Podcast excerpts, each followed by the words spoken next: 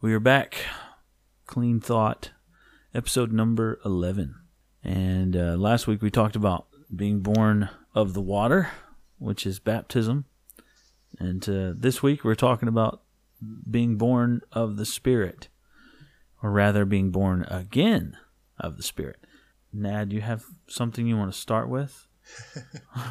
I well, actually, this being born of the Spirit was something that before getting to know Pentecostalism, before getting to know oneness movement, I never ever heard anything about it. Like not to no mentions in anywhere, not nowhere as an actual term. So it was a big question for me and it was a huge turning point because you know as an atheist back then i was thinking like okay you can bring every argument to me but i believe that if there is a truth the truth ha- should manifest. So if we are talking about faith and god and connection we should see an absolute manifestation of that or spiritual world absolute manifestation of that in the reality. We need to see effects of their existence in reality somehow. And when the they when I got to got familiar about the being born of the Spirit, the baptism of the Spirit back then is was it was how I was introduced to it. It blew my mind because it was exactly like okay, yeah. it's a challenge accepted. We will give you a manifestation. Wow. that was that's how I, I saw it first time which is very fantastic for me Not many people think like you do, though, like with that whole mindset of if the Spirit is real, if God is real, then there will be a manifestation that I will see today. yeah that, that, because that's how, like you know we are talking about the everlasting god everlasting spiritual realm everlasting and there we're talking about the realities. They are actually true. So therefore it's very simple. If they're true you need to see you need to see how they're true. There need to be a difference between them existing and them not existing you know? Mm-hmm. And like the what baptism of the holy ghost it was it was the cue point for me it was the turning point yeah this is it so you but were baptized, you said, and then you gave up. You gave up drinking alcohol, all smoke, smoking. You put it down. You stopped, yes and then when did you receive the Holy Ghost? uh, one month before my baptism Oh, okay. So you received that before. Wow. that was the reason like that was why i ac- accept i agreed i, I wanted to get baptized because i received baptism of the holy ghost for me it was that it was the evidence that i couldn't deny there was nothing i could refuse about it it, was, it happened for me Right. And you you said you when you received the Holy Ghost you were like fasting for like several days yes and you were just kind of searching like you said for a manifestation like God show yourself to me. right? Yeah, yeah. I said like the, it. It was like it is the final call. I I'll go on a fast for this amount of days, and by the end of this, I need to see a manifestation. Like this is this is now or never. You know, Mhm. That's not a very healthy attitude, though. Now that I'm thinking about it, but Yeah. to demand God to do something. yeah, but he was kind enough to Well. laugh it off and guide me. Yeah, there you go. I think God, you got to wonder how does He deal with all these personalities, you know, all these different people.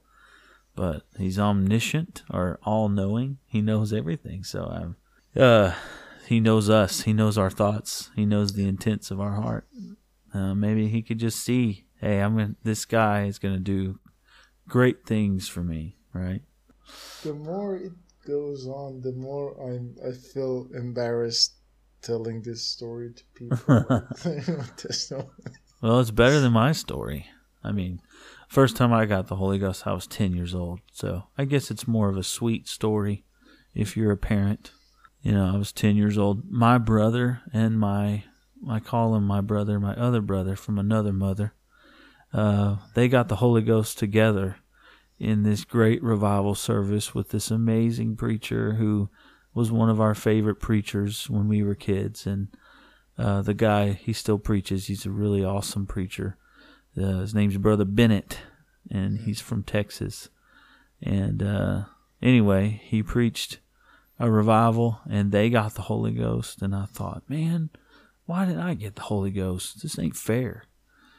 And uh, I remember I got the Holy Ghost on a regular Wednesday night. My pastor at the time was Billy Stanley, and he was preaching. I don't remember what he preached. I'm ten, you know, ten years old. Who's gonna remember? Uh, but I always tell the story like it was on a regular Wednesday night Bible study night. It was boring. There wasn't a whole lot going on. but my pastor says, "Hey, who wants to receive the Holy Ghost tonight?" And I raised my hand, and uh, I turned around uh, to the walk to the front, and he prayed for me, and other people were praying for me, and in less than three minutes, I was speaking in tongues, and he was so excited. He was put pushing his hand on my head, and he was so excited. He was pushing me down, almost. I was leaning backwards, trying to hold myself up, and everybody was so excited. But I love that because it was a regular Wednesday night. I tell people all the time, you don't it don't have to be a conference. It don't have to be an amazing revival service. It can be a regular Bible study type thing. It could be in your house and you can receive the Holy Ghost. My mom received Holy Ghost in our house. Your mom did. Yeah, yeah, like Ah, and not even the service. Like there you go. Bishop, came to visit. She asked for prayer, and like during the prayer, she received the Holy Ghost. Like that was it. Did she get it before you? No, Oh, wow. But you came you came around wondering what these people are doing to my mom. yeah. Yeah. And she hadn't had it the receipt the Holy Ghost yet. Huh? Uh, I res- that, that was kind of like I don't know. I think I was the burden on my Ah, family's mind, kind of blocking everything. But after I got baptized and I changed, like it, the whole thing just blossomed. You know. that's incredible. So you're the oldest, right? Yes. Okay. Yeah, that's incredible. That's God is so good, merciful God.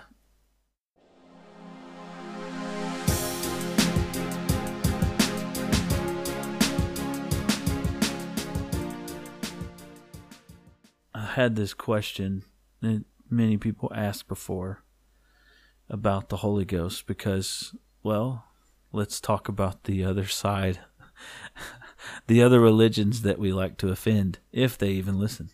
But one, maybe one day they will. But the, the uh, for these Baptists, we'll just call them Baptists, even Trinitarians, some we call charismatics, but the churches that uh, they don't preach that you need to receive the Holy Ghost. They say that it's a gift.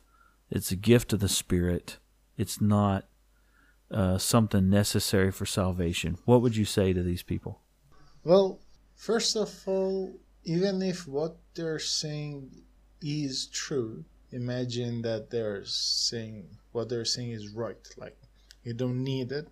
Based on what I've experienced, I believe that they are cutting people off from a big chunk of Christianity experience, Christianity way of life, you know, hmm. because yeah, I like I have seen a lot of people being Christian far longer than me. I have I have tried to be moral person. I did fasting prayer before I received the baptism, before I received the Holy Ghost. But the whole thing was incomparable to after I received it. Like the, the whole movement, the whole change, the whole the the feeling of the presence of the Lord at the very moment is something far different than what what I had before that. So at the very least you are you are being lukewarm Wow. if you don't want to go to that extent, even if what they're saying is true. But biblically speaking, You offended me by saying I'm lukewarm. Not receiving Holy Ghost is lukewarm. Anyway, continue. Sorry. But I don't know, lukewarm is the the phrase is right. Like not Yeah. it's a warm water. Yeah. You're in the middle. You're kind of there, but you're not. Not not not going all the way in Right. yeah, backing off and that's exactly like uh, right after the apostles received the holy ghost the first names that are right after the acts 238 acts 2 generally Yeah. the we talk about barnabas who sold everything and is the next person that the name comes up. The barnabas who sold everything and brought the money to the church. Then we talk about two people a husband and a wife who they came in but they didn't come all the way in. They sold their stuff but they kept some of the money and they hide it from the church. Yeah. Ananias and Sapphira. yeah that that's a the the names are don't come to me didn't It's come okay. to me but Yeah, Acts chapter 5. Yep. yeah yeah but it, this is exactly what they did yeah they came in they brought their money but they didn't want to come all the way in Yeah. that's the same attitude Yeah, it you is. know what i mean they wanted to keep some of the old with them some of the money reputation whatever and yet again when we this is what we get from the story and from the actual verses the whole thing is given as a package like jesus doesn't say that i will go so then you can have water baptism says i need to go then you can have the those comforter Yes. yeah, I, I will go so that you can have the Father with you, so I can be with you. It, but if we only limit things to water baptism, like baptism by water, then apostles were doing before doing the same thing, baptizing people before cross. Yeah. Then what did cross do? Right, exactly. That's a good point. They're baptizing before the cross. So Jesus did all of this for what? Just for you to say a phrase that someone made up? I confess Exactly. that Jesus is my Lord and Savior. Hey, welcome to the welcome to the brotherhood. Here's your certificate. Good job. Uh, no, I mean, I, I, yeah, I like Jesus saying, "I am the resurrection and the life," and then he says, "I am with you." He's talking to the disciples, but then he says, "But I shall be in you." Well, how is that more powerful than being with Jesus? I would just like I'm, you know, I'm just asking, how is that more powerful?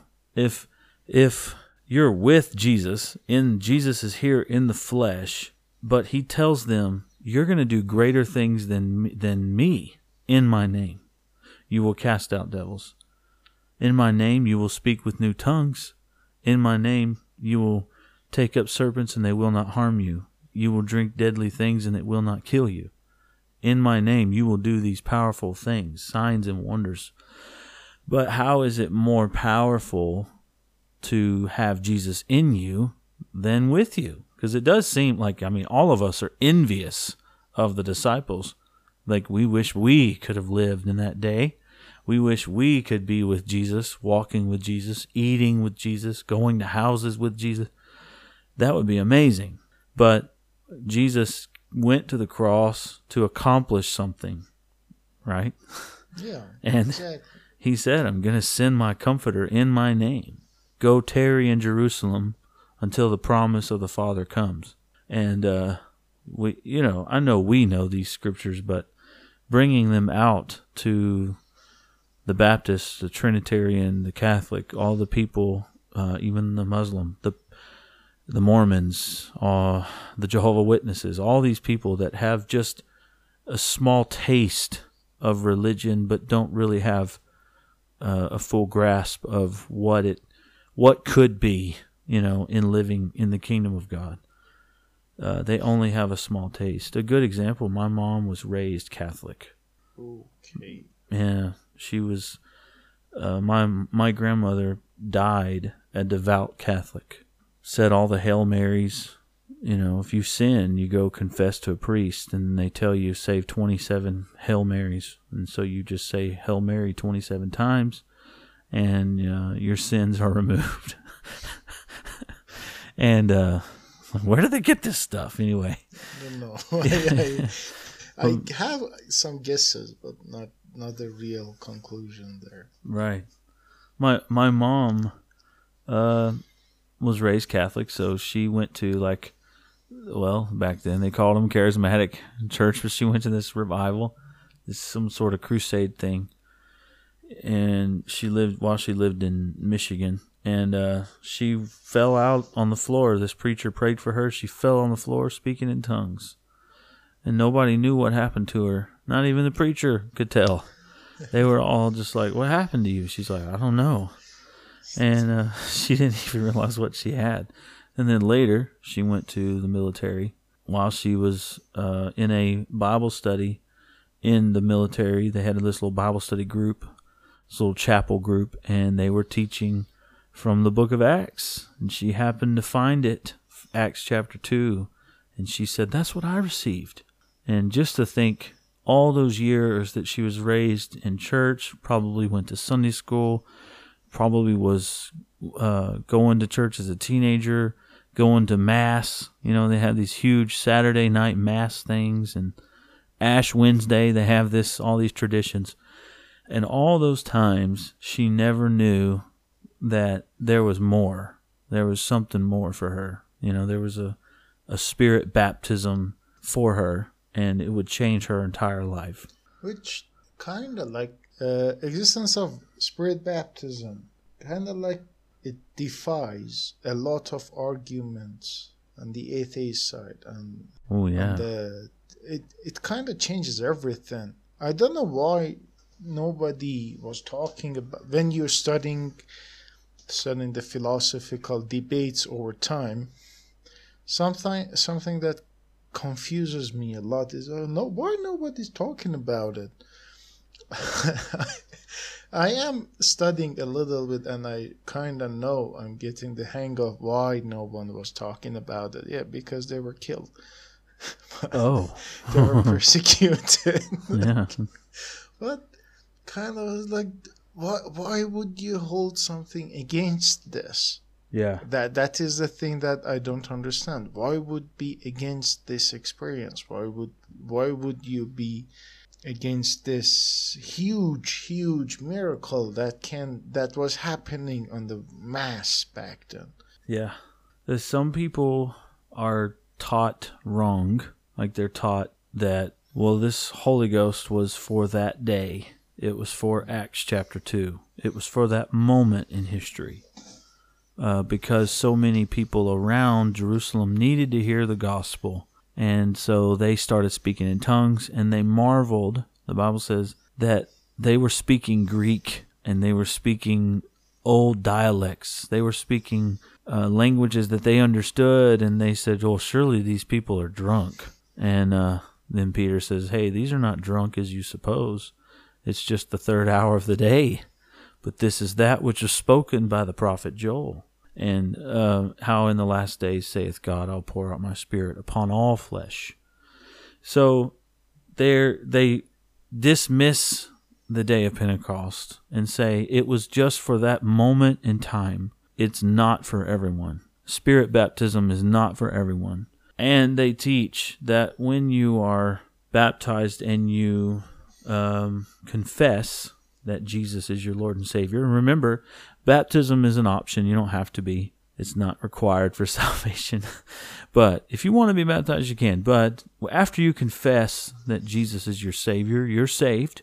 And now the Spirit is going to work in you to produce fruits of the Spirit. And these are the signs of the Spirit. So, like love, joy, peace, patience, and long suffering all those fruits of the spirit.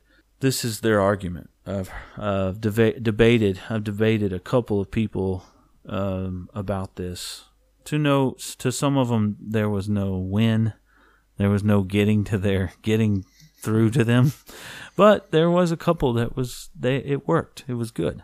Because um, I, I don't like to debate, but but to the people that are wondering about, you know, well, not wondering, to the people that are confused. The people that are confused and believing that this was just for a moment in time in history and that speaking in tongues is a gift of the spirit or it's like a it's like a, a fruit of the spirit.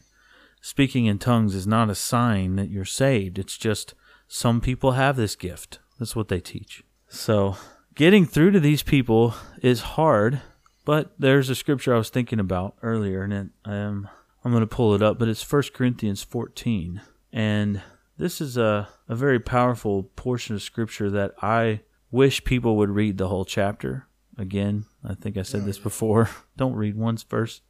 But, you know, Paul says tongues will cease.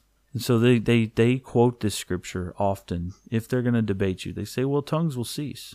And this is what Paul said. You, it would be better for you to speak English or speak English, speak your known language, speak whatever that known language is, you it would be better for you to speak words of understanding than to speak in tongues. You know, Paul says, I could speak tongues more than any of you, but what does it profit if no one understands, right? Well, first, you know, to back up, you he's talking to the Corinthian church who's already uh, baptized and received the Holy Ghost. In that context, then you kind of understand. But if you just read this whole chapter, you will understand what this gift of speaking in tongues actually is. Um, I'm going to see 1 Corinthians 14. Now I'm going to start at verse 18. He says, I thank my God I speak with tongues more than you all. Yet in the church I had rather speak five words with my understanding, that by my voice I might teach others also, than ten thousand words in an unknown tongue Brethren, do not be children in understanding, howbeit in malice be you children, but in understanding be men. In the law it is written, With men of other tongues and other lips will I speak unto this people, and yet for all that will they not hear me, saith the Lord. Here he goes. This is where he explains tongues, verse 22.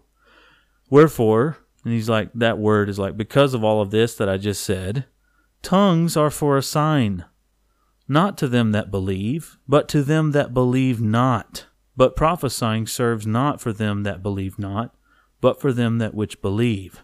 So he's saying that tongues is for a sign to the unbeliever that when they do not believe, after they speak in tongues, they will believe, which is your exactly experience. What, yeah, yeah. That's I just I maybe read this verse hundreds of times, but this is the first time it actually clicked.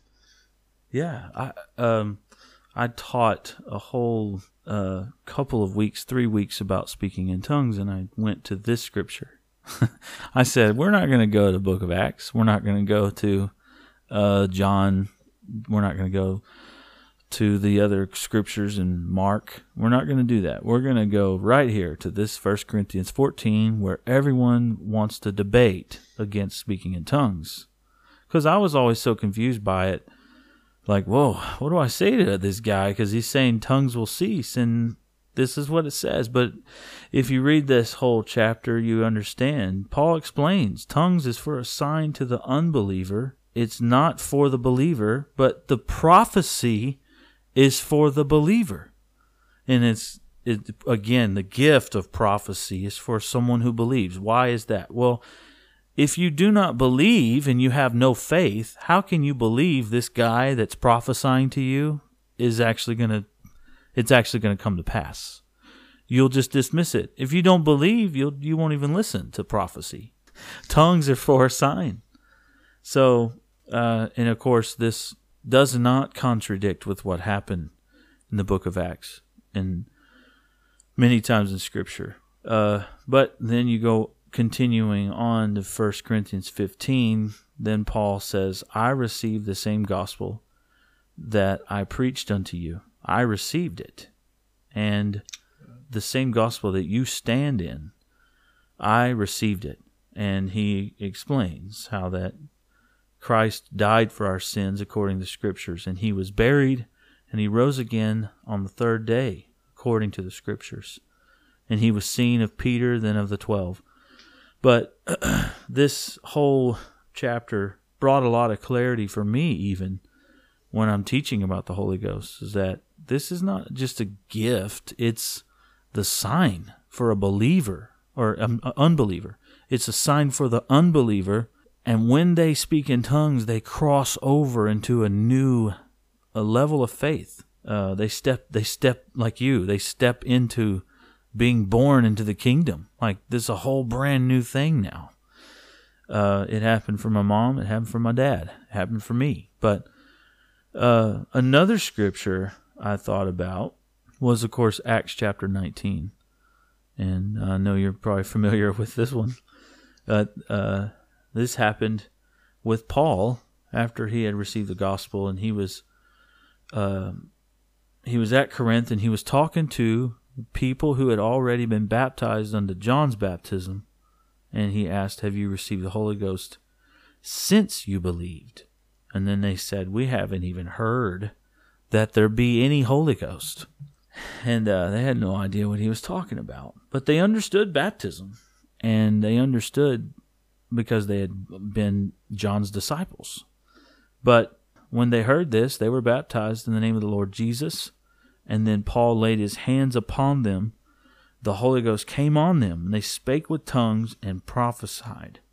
And another portion of Scripture where it happened again the same way, where, well, Paul laid hands on them to pray that they would receive the Holy Ghost, and they did. So, I don't know, to the Baptist, to the Trinitarian, again, how can we keep dismissing these things and how can you just keep passing this over and saying, "Oh, it's nothing"? This being born of the Spirit is a powerful experience that you're depriving yourself of. Uh, you're only, like you said, lukewarm. If you only, if you only confess and you only have this small experience in God, you know, yeah, I, I feel for those people. My dad was Church of Christ, so that they believe in the Trinity. They don't have music. They preach against music in church. Now, you you familiar with Church of Christ? I heard about it. so they can listen to all kinds of rap and ungodly music in their car, but at church, we're not going to have any instruments or music. Just hymns. Huh? Yeah, yeah. We'll just sing out of the hymn book a cappella no no music. And so my dad was raised in Church of Christ. So was my my dad's side of the family.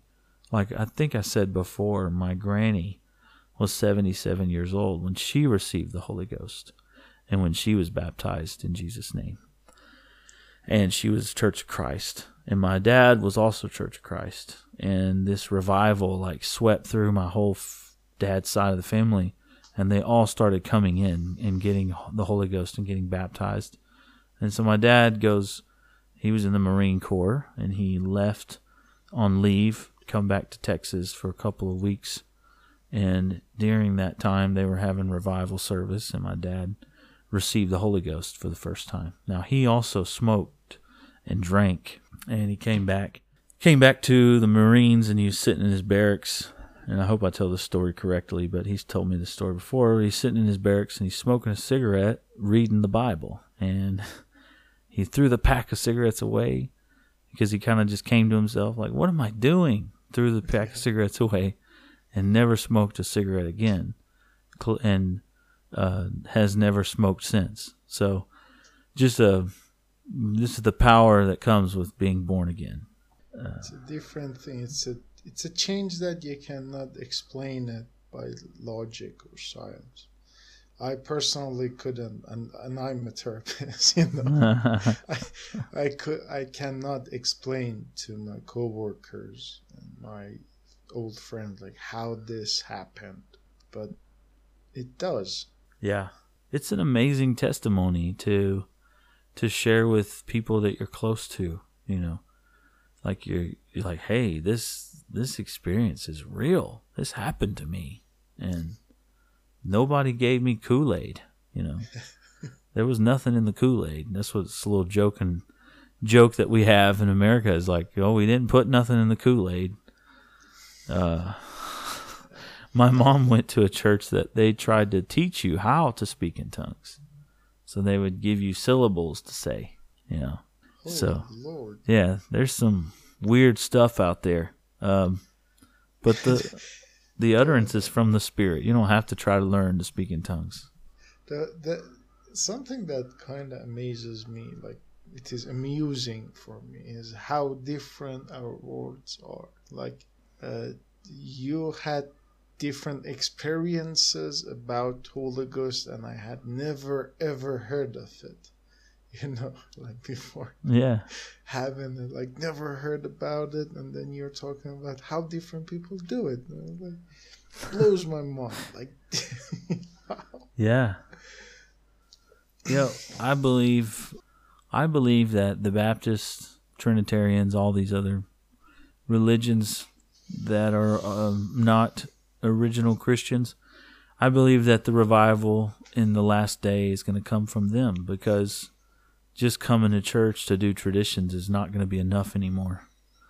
Somewhere it's just going to break. Um, it's not going to be enough. Just doing the normal, everyday, traditional thing and living for God and just this very mundane, lukewarm state is not going to be enough anymore. We are getting like not just religiously. I And I think that we are getting to a point that we cannot stay lukewarm about anything. The separation is happening, and every day we get to the point that there is no middle ground left to play in. You know, Man. right now with everything that's happening. Yeah. Yeah, you're either you're either with God or you're not.